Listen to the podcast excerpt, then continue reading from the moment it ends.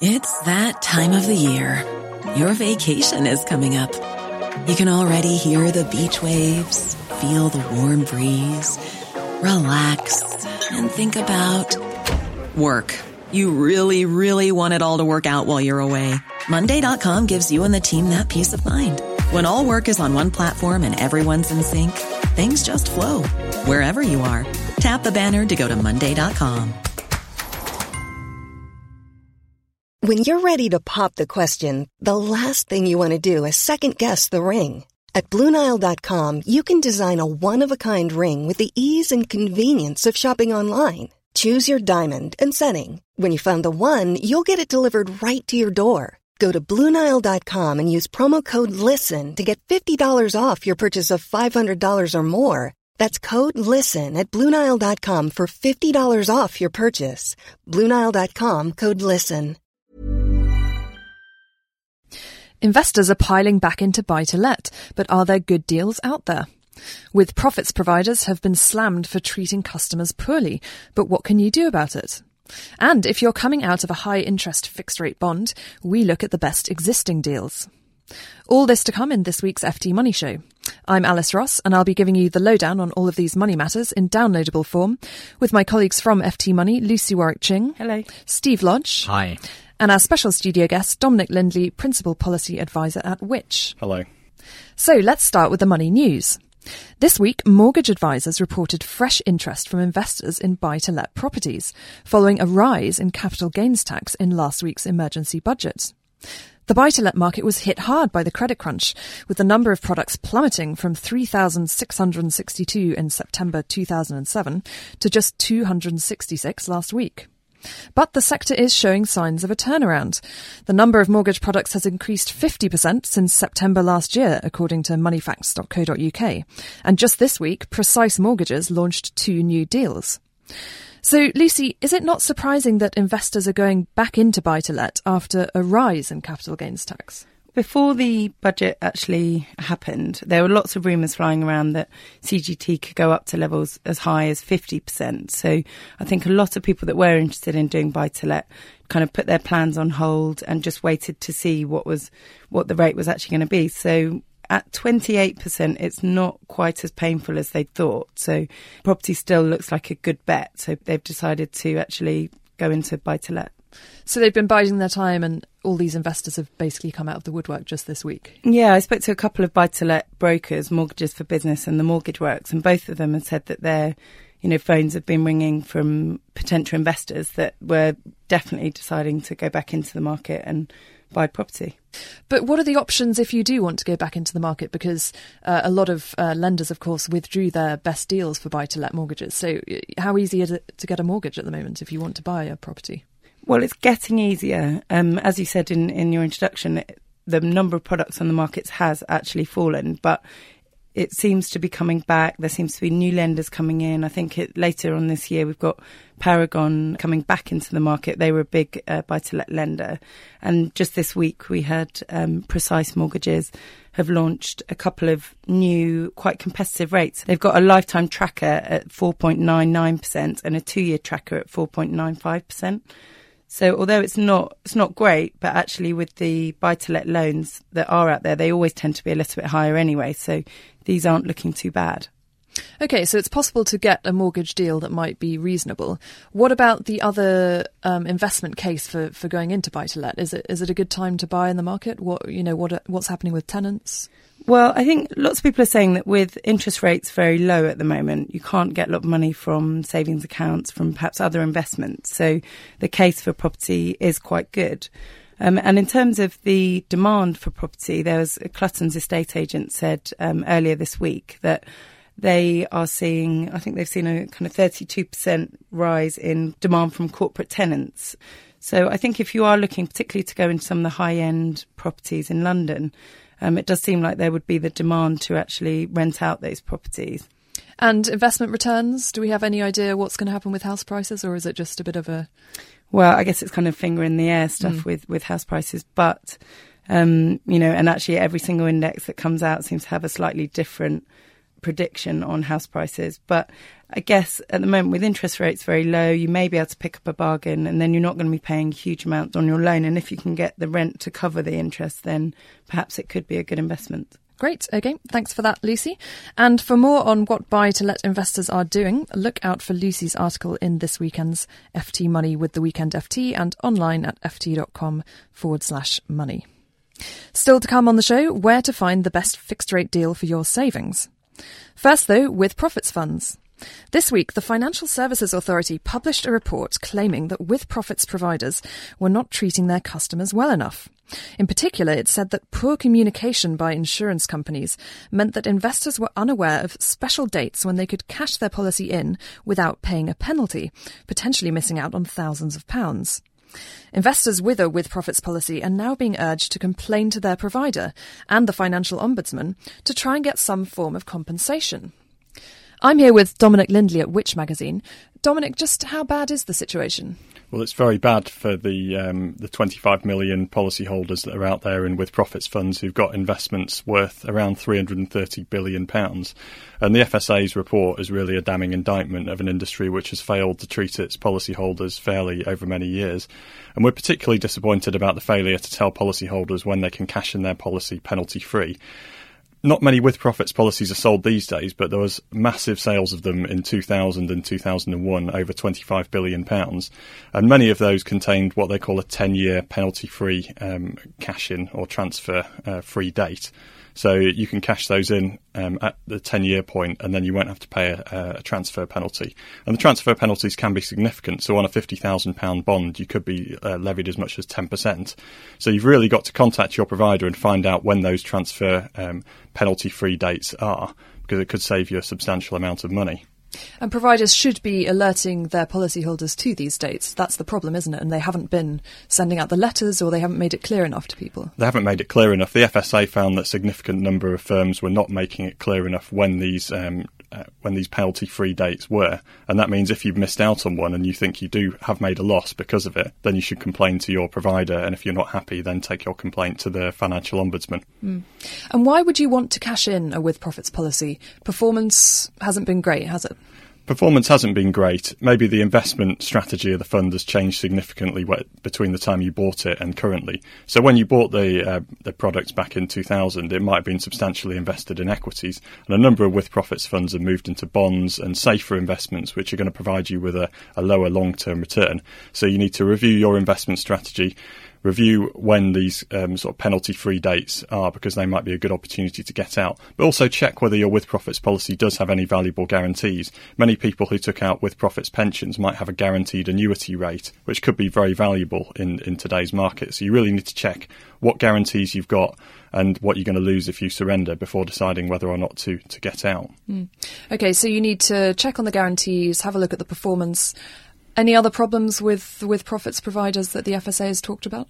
Well, we've had we've been crit- uh, criticising the FSA for a number of years about the, the use that the FSA allows these firms to put uh, these funds. So they've got things called inherited estates, which have been built up over many years from underpayment of policyholders, and the FSA allows the firms to use these to pay shareholders' tax bills, to pay past mis-selling costs when the firm has broken the rules, and sold and uh, missold a policy, and even to put in strategic investments. So some funds, the FSA said in its document, have been investing in the uh, firm's head offices or in subsidiaries connected to the firm, mm. and it's not clear to me how they're ever. Um, they're ever in the policyholder's best interest. So basically, the firms have been exploiting this lack of regulation to extract as much money from policyholders as possible.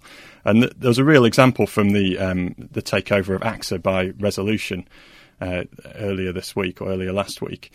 And 10 years ago, we went to court to try and stop AXA from taking over its inherited estate. And its shareholders, we lost that case, and the FSA rubber stamped the deal, and shareholders ended up paying £300 million to take control of the inherited estate. Which is 2.2 billion, I think, yeah, isn't it? It's 2.2 billion now. So within just, um, within just 10 years, and and after the new year, um, the shareholders or resolution is going to be able to take over one billion pounds in cash out of that estate. Mm. So in just 10 years, the shareholders have more than tripled their money and they're going to have access to a further £1.2 billion as the fund rolls off. Um, at the time, AXA was telling policyholders that if you don't accept this upfront deal, then you're likely to get nothing. So there is an important um, point of information for the few, very few AXA policyholders who did not accept the deal um, because then you, you will have been put in something called the Old with Profits Fund. And if you stay in that fund and you're still in the fund in the new year, it's likely you're going to get a substantial special bonus. Mm. So really, if you are an AXA policyholder and you're thinking of surrendering, then check whether you were put, you refuse the deal and are in this Old with Profits Fund. Because if you surrender now, you could miss out on a substantial bonus next year. So that's perhaps one of the few cases where you should stay in a with profits fund. Um, if you do decide to um, take this further and complain to the FSA or to the ombudsman, um, what could you expect? Could you expect anything by way of compensation? Uh, if you made a loss because the firm has did not inform you of your uh, penalty-free transfer date, then you could you probably could expect compensation if the ombudsman judged that the firm's communication wasn't clear enough. You could try complaining to the FSA about its failure to regulate with profits funds appropriately, or you could try complaining to the firm about um, because the firm has to normally has to appoint something called a with profits committee, who's supposed to in, input some independent judgment into the way the fund is run. But the FSA's found that these are actually staffed with the firm's cronies and sometimes hmm. with people who are actually on the uh, the board of the firm as well. So they really haven't been um, inputting that independent judgment necessary to uh, to determine whether policyholders are treated fairly. But if you do complain straight to the FSA, you're probably not going to get anywhere because they've been dismissing our complaints for over 10 years. and they've been publishing a number of reviews identifying these problems, but they're still yet to take any action. So the financial ombudsman is probably your best bet for compensation. Thanks very much for that, Dominic. And for full details of what you can do about your with profits policy, read Jo Cumbo's article in the FT Money section this weekend and on our website, ft.com forward slash money. Finally today, fixed rate savings. Many savers will this year be coming out of fixed rate savings bonds that were paying over 5%, back when interest rates were a lot higher than they are today. Savers are therefore having to scout around for the best deals. But advisors say they are likely to see a significant drop in rates, with some best buy deals falling by nearly 50%. However, some providers are launching fixed rate savings deals paying well above current base rate. Santander, for example, this week launched some bonds paying up to 3.75%. So, Steve, is that good news for savers? Well, you refer to maturing over at 5%. Some people with maturing bonds um, have been earning 7%. Mm. So they are very much in that category of facing new bond rates that are 50% lower, half half that rate, if they want to re- reinvest in a fixed rate bond, which, which, is a different question. This week also saw um, um, the very last 5%, the bond, bond paying 5% over five years withdrawn from the market. So you can't get 5% anymore. Mm. So long term bonds do pay a little bit more. At five years, you can now get 4.75. But at the very short term, one year bonds, which are the most popular, you can only get 3.1%, which is a very small premium over instant access and notice account rates. So it begs the question why you would bother. Well, yeah, you said one year bonds are the most popular. Will they continue to be the most popular with this kind of uh, poor deals on the market, or do you think people will start tying up their money for longer in order to get a bit of a better rate? Well, more actually, the analysts are saying that rather stick to instant access and notice accounts for now. Most bond rates have come off about a half a percentage point this year, so it's a particularly bad time, they say, to be locking in to any sort of fixed rates, whether longer term or short term. You can earn near on 3% for um, instant access and notice accounts. But of course, the the, you're right. The attraction of the longer term bonds is they do pay a bit more, and one you know, relatively good rate uh, or relatively good marking point is is 4.15 over three years.